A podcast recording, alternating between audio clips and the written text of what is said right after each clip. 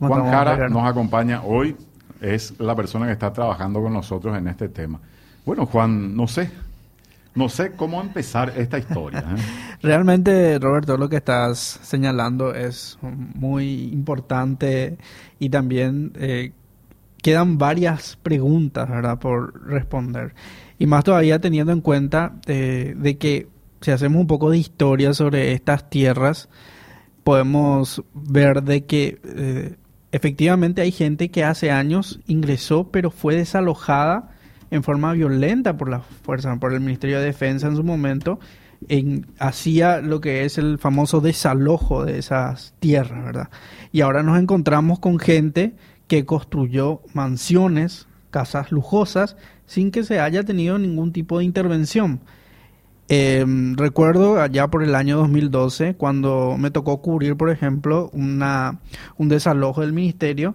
Era una casa precaria donde vivía una familia en el mismo sector donde ahora justamente se está pidiendo lo que es esta desafectación. Y eh, en ese entonces vino la policía, era, había un, un oficial de justicia incluso, de que venía a hacer el cumplimiento de esa orden de desalojo de esa familia que había ingresado en ese sector, ¿verdad? Y ahora nos damos cuenta de que eh, había sido, era para un grupo privilegiado lo que se estaba reservando estas tierras, ¿verdad? O sea, los que inicialmente fueron a ocupar, hoy ya no están y están otras personas con así mayor mismo poder adquisitivo. Así mismo. Eh, hay que tener en cuenta que estas tierras en su momento se, se habían justamente expropiado de lo que era la Compañía Paraguaya de Carne, la desaparecida Compañía de Carne, para beneficio. Pasó al Ministerio de Defensa. Así mismo, pasó al Ministerio de Defensa. Y el Ministerio de Defensa en su momento también se había hecho una desafectación para que pase a lo que era el I B R, el Instituto de Bienestar Rural, porque estas tierras iban a ser justamente utilizadas para el, lo que es la reforma agraria, iban a ser utilizadas, pero como sabemos, eso no ocurrió, eh, prácticamente después eh, comenzó la comercialización de todo lo que eran estas tierras. Tenemos infinidades de denuncias de gente que justamente había sido estafada, se le vendía por montos para que ingrese a ese sector y luego terminaba eh, siendo desalojada, ¿verdad? Y es ahí donde nace este, este tema de que poder eh, ubicar a esa gente, personas que se dedican al autosustento, a la agricultura, y eso justamente queda en evidencia en el proyecto mismo que presentó el ahora senador Basilio Núñez y el exdiputado justamente Reimer, porque ellos hablaban en el, la fundamentación, en el motivo de su proyecto, de que estas familias, refiriéndose justamente a las que van a ser beneficiadas con estas propiedades públicas, se dedicaban al autosustento, al autosustento, o sea, a la agricultura del autosustento, y que ahora, como notaron que esas tierras no sirven para eso, van a dedicarse a lo que es el turismo, al desarrollo turístico de la zona. Pero por lo que nosotros pudimos notar, acá no vemos los emprendimientos turísticos, lo que más encontramos son ostentosas residencias, donde más... Vos la... tuviste la oportunidad de ir a recorrer ese lugar, Juan. Así ¿verdad? mismo. ¿Qué viste? Contanos, por favor, describinos qué es lo que pudiste ver. Justamente... Estamos seguros que son las tierras del Ministerio de Defensa. Así mismo, eh, son las tierras y también estamos seguros que es la porción que está a punto justamente de ser despojado del Ministerio de Defensa y pasar a manos de estas personas. Nosotros fuimos, recorrimos y pudimos observar justamente desde la cabecera. Si uno va desde Asunción rumbo a ya sea Villa Hayes o a Puerto Falcón, sería a la, man, a la margen derecha del lo que es el Puente Remanso. Uno ya puede visualizar un poco también desde ahí lo que es, son las construcciones. Y nosotros, al estar ahí, justamente lo que pudimos ver es que lo que es a la orilla del río, ostentosas casas, eh, vemos casas, por ejemplo, con ventanales eh, de vidrio tipo blindex. Hay, por ejemplo, casas que tienen su propio muelle, o sea, tienen el acceso a lo que es el río Paraguay. Un atracadero para embarcaciones. Exactamente. ¿No? Y eh, ahí ellos operan como si nada, o sea, ellos están ahí eh, con sus construcciones. Eh, logramos visar también lo que es un, una especie de taller de lanchas, las lanchas de deporte, lanchas lujosas, se, se ve que se manejan de esa forma, ¿verdad? Entonces, todo eso nosotros pudimos constatar durante esta visita que hicimos y pudimos ver de que nadie ahí se dedicaba en algún momento a lo que es la agricultura del autosustento, como argumentan los proyectistas, porque no es algo que nosotros estamos diciendo, es algo que los proyectistas plasmaron en su proyecto de ley cuando presentaron en el año dos mil veintidós. El diecisiete de mayo del dos mil veintidós ingresa este proyecto de ley firmado por el diputado Basilio Núñez, que es de la zona, y por Reimer. Ellos habían ingresado en el año dos mil veintidós. Y un dato curioso que justamente vamos encontrando ahora, Robert y Edgardo, sí, es que ingresaron dos proyectos referentes a la finca nueve dieciséis. ¿Dos Uno, dos. Uno haciendo referencia específicamente a dieciséis familias que están ubicadas en la margen izquierda del río Paraguay, donde se pide la desafectación de esas tierras, y nos estamos refiriendo a este caso. Y también hay otro proyecto sobre la finca nueve dieciséis donde habla de cincuenta y ocho hectáreas de desafectación también para familias. Pero son dos proyectos, dos áreas diferentes. ¿Qué se hizo? En, cuando ingresa estos dos proyectos se juntan uno. Y entonces es por eso que surgen, que ahora se desafectan las ciento treinta y una hectáreas, más de ciento treinta y una hectáreas justamente. Ese segundo proyecto, Juan, ingresó el veintisiete de junio de este año, eh, por lo que estoy viendo en el expediente que eh, se estudió este esta semana, el miércoles, mm. en la Cámara de Senadores. Y curiosamente, y esto deja en evidencia que los senadores no leyeron el proyecto, porque en la página seis hace referencia a esta eh, contraposición.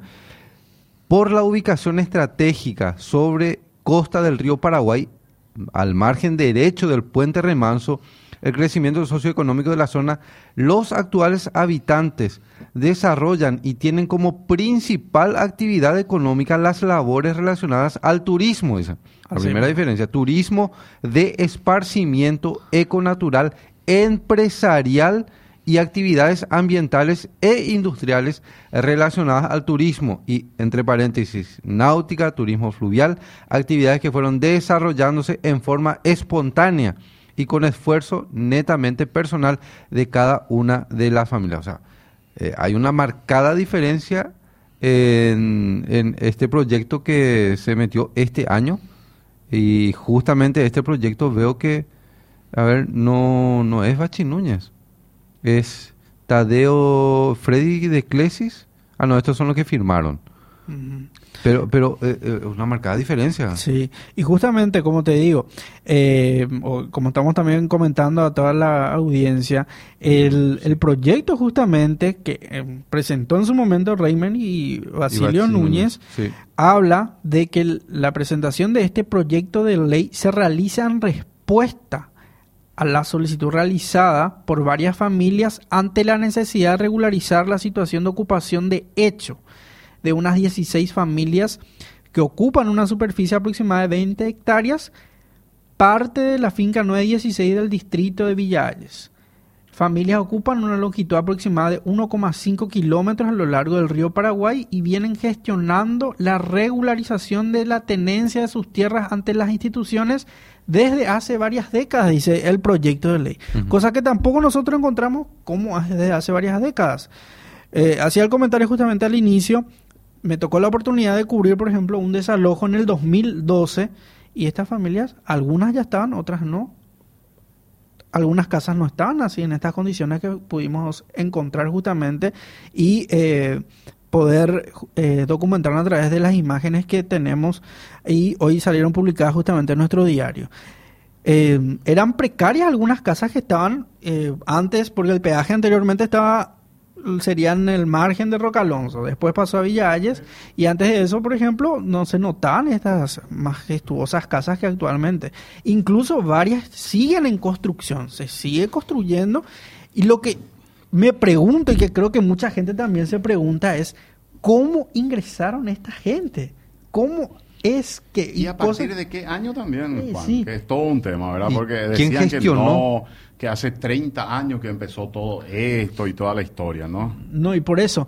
Y eh, yo creo que algo que no respondió justamente Camacho hoy eh, en la entrevista que le daba a nuestra compañera es ¿cómo él hizo para ingresar ahí? ¿Quién le cedió o cómo hizo? El gestor que les vinculó con las tierras. Claro, porque él habla de que le corresponde por ley, que él hacía esa mención, ¿verdad? Pero ¿cómo él hizo para ingresar a esas tierras?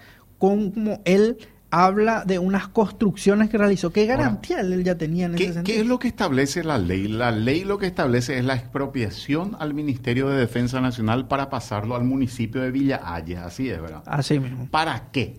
¿Qué va a hacer el municipio de Villa Hayes con eso, Juan? Justamente eh, algo que se modificó porque el proyecto original que presentaba eh, esta, el, en ese entonces el diputado Bachi y el exdiputado Reimer hablaba solamente de que el Ministerio de Defensa debía hacer la venta. O sea, que no hablaba de lo que era la transferencia de la municipalidad. Defensa tenía que hacer. Así mismo. Pero como el Ministerio de Defensa no está facultado para realizar eso, entonces, ¿qué hacen? Modifican el proyecto original que presentaron y hablan de la, lo que era la transferencia, la desafectación a favor de la Municipalidad de Villa Hayes, y la Municipalidad de Villa Hayes es la que debe vender a título oneroso, sin especificar tampoco un monto, ni tampoco hablar de cuánto es el, ese oneroso, ¿verdad? Y al hablar justamente de municipalidad, las municipalidades sabemos que en la mayoría de los casos, cuando realizan una venta o un arrendamiento, se hace por el valor fiscal de la propiedad.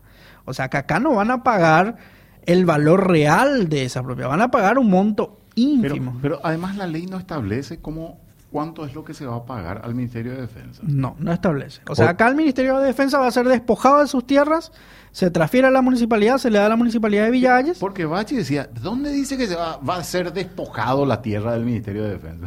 ¿Dónde dice que no va a ser despojado? Le preguntaría yo a Bachi. El ministro claro. hoy dijo que Defensa necesita recaudar, necesita tener recursos, pero en estas condiciones no va a recibir nada, va a perder, va a ser despojado propiamente Así mismo. De, de, de estas propiedades. Yo reitero, si el ministro de Defensa tiene estas dudas para establecer criterios sobre la propiedad de un inmueble que le pertenece a la institución que él preside, yo no quiero ver cuál va a ser su postura en una hipótesis de conflicto. O sea, es patética la postura del Ministerio de Defensa. Así mismo. Del ministro. O sea, yo estamos perdidos. Si el ministro de Defensa no sabe qué decir sobre un miserable inmueble, parte de lo que pertenece a la, a la propiedad del Ministerio de Defensa, si él no es capaz de establecer una postura clara, porque ahí se le preguntó claramente sobre el tema, ¿verdad? Sí, sí, sí. Y él no bajó una línea clara sobre la propiedad del Estado y del Ministerio de Defensa. Yo no sé en manos de quiénes estamos. O sea, ellos son los que van a defender los intereses patrios después. Me da vergüenza, sinceramente les digo, me da vergüenza. Y no sabemos qué va a defender también, porque si no puede defender eso... Esto, esto es una cuestión, sub, para el Ministerio de Defensa es sumamente secundaria, pero él no sabe qué decir. ¿Por qué? Porque hay políticos del mismo movimiento donde están en el gobierno que están detrás de este tema. No, no tienen huevos para poner una posición clara con respecto a esto, y deben hacerlo, tienen que ser claros con esto.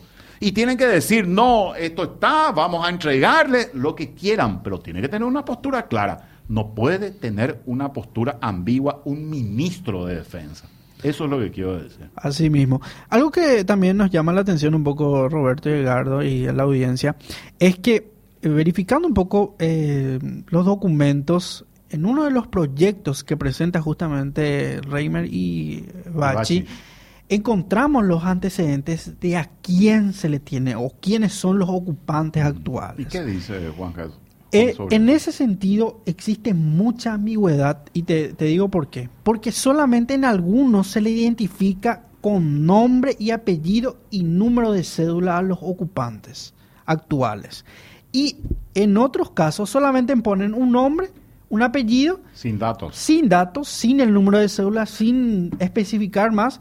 Y también mencionan, por ejemplo, el apellido nada más de una persona. Mm. Y hablamos de un tal Melgarejo.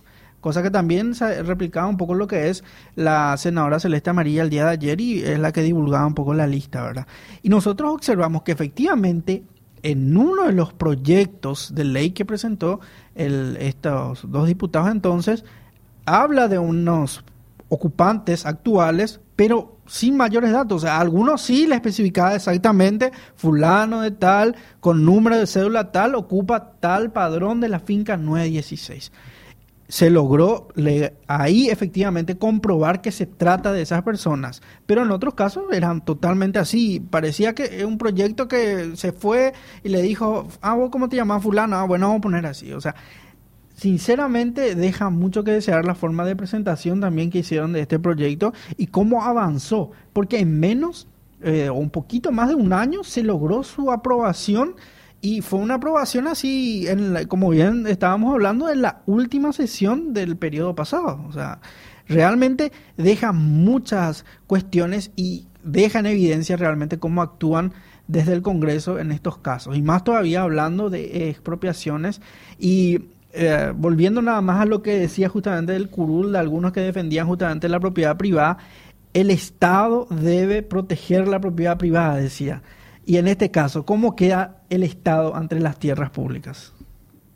Ahora, en el proyecto de expropiación tienen que aparecer los beneficiarios de estas expropiaciones. Vos estoy viendo el, el digital de lo que cada senador tiene en su curul para analizar. En cada cincuenta y dos páginas tiene el eh, reporte del proyecto de ley, o sea, todo lo que debería contener ese proyecto para su análisis, cincuenta y dos páginas, cincuenta y dos hojas. Y en ese eh, en ese expediente no está eh, la nómina de los beneficiarios, y justamente eso es lo que le reclamó ¿Qué, qué hay Celeste. De cierto, Edgardo, vos que estás en el Congreso, ¿qué hay de cierto en que ese expediente estaba mutilado? Que fueron arrancados los datos antes del estudio en la plenaria. Lo que me dijeron es que no fueron incluidos uh-huh.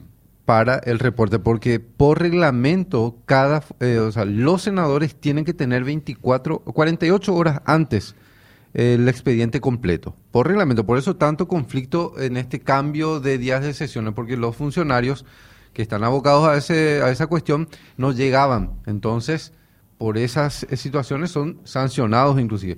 Pero en este caso puntual, el expediente está, pero no se completó aparentemente, es lo que me dijeron. Pero y, a mí, pero tampoco pasó por todas las comisiones que tienen que no, aprobar. No. ¿O sí? No. Pregunto, claro. No, no. No pasaron por no, todas no. las comisiones. Me dijeron eso, que eh, estaban pendientes o sea, de esto una está resolución. Plagado de irregularidades. Estaba orientado a ser aprobado de esta manera. Esto tuvo una sanción ficta, o sea, no es que la plenaria se puso de acuerdo. Hubo una maniobra encabezada por el Cartismo y por Bachi Núñez para hacer aprobar este proyecto tal cual, así como se aprobó. ¿Le salió estoy, mal? Estoy equivocado, no, no, no, pregunto, es, no es una afirmación. No, así mismo es. Pregunto. Así es, es la sensación que queda en el ambiente y peor. Si Celeste Amarilla no pedía el expediente y no le pasaban Eh, los datos, porque finalmente ahí en sesión fue que Celeste empezó a telefonear eh, con conocidos, porque coincidentemente una propiedad contigua a esta era la que vendió Celeste Amarilla y tenía los contactos de los vecinos. Empieza a llamar y le confirman uno o dos datos, le pasan el dato puntual y la lista no sé cómo, cómo apareció, creo que tenían ahí en sesión. Le sí, y, y justamente y, en uno de los proyectos, de, acá por ejemplo tengo uno de los proyectos que ingresó, por ejemplo, el diecisiete de junio del dos mil veintidós. Y en la nota de ingreso dice, tengo el agrado de dirigirme a usted y por su intermedio, eh, cuando, cuando eso era el presidente Pedro Aliana, de la Cámara de Diputados, y habla de desafecta, autoriza al Ministerio de Defensa a transferir a título oneroso a favor del Instituto Rural de Desarrollo y de la Tierra, INDER, un inmueble individualizado como parte de la finca nueve dieciséis, padrón catorce mil seiscientos treinta y ocho. Ese es uno de los proyectos que ingresó el diecisiete de junio. Luego está el otro proyecto, que tiene, este proyecto tiene siete hojas, mm. siete hojas. El otro proyecto justamente ingresó también así inmediatamente, y donde ese sí tiene cincuenta y ocho hojas, y donde ahí se, eh, se menciona, como bien estaba diciendo, de que existen algunas personas que están de, como ocupantes actuales, pero así, eh, prácticamente un nombre y apellido, y a algunos sí se le identifica. cincuenta y ocho así. Tiene ese segundo cincuenta, proyecto. Segundo este proyecto. Tiene cincuenta y dos. Y, es, el sí, que le y, este, los y este proyecto ingresó el tres de junio del dos mil veintidós, o sea, días de diferencia, o sea, como para crear justamente este ambiente de eh, confus confusión eh, a la gente, y es donde después se unifican los dos proyectos y sale lo que es ahora un proyecto totalmente viciado de Frank irregularidades. Eso, sí. sí. Bueno, tenemos que hacer... ¿Vos te quedás o te vas ya? Gracias, te tenés que ir a laburar, será. Tenemos que preparar el diario, ¿no? Sí, claro mañana que sí. Mañana no se pierdan porque tenemos... Vos no contaste lo que tenemos mañana. No, mañana no... no vas tienen, a contar, tienen que Tienen que tienen leer, que leer mañana sí. el impreso. Les recomiendo. Tenemos unos datos que son muy, muy importantes. Hay mucha mentira. Mentira, pero mentiras sobre este tema. Así y mismo. Mañana vamos a desenmascarar algunas de esas mentiras. Así es que prepárense. Ya claro, Juancito sí. le despedimos acá para que sí. vaya a trabajar, porque tiene que trabajar arduamente sobre ese tema. Pero no se pierdan la edición claro. de A B C. Mañana vamos a darle unas notas muy interesantes sobre esto. Revelaciones sobre el caso de los, ¿cómo son? Ocupantes, invasores, ¿cómo le vamos a llamar? Carperos V I P. Y, eh, algo así, yo creo, no, tiene, no, no. Son mansiones las que están. No, invasores directamente. Invasores, invasores V I P. Así claro. es que dentro de un ratito vamos a seguir hablando de este tema. No se vayan.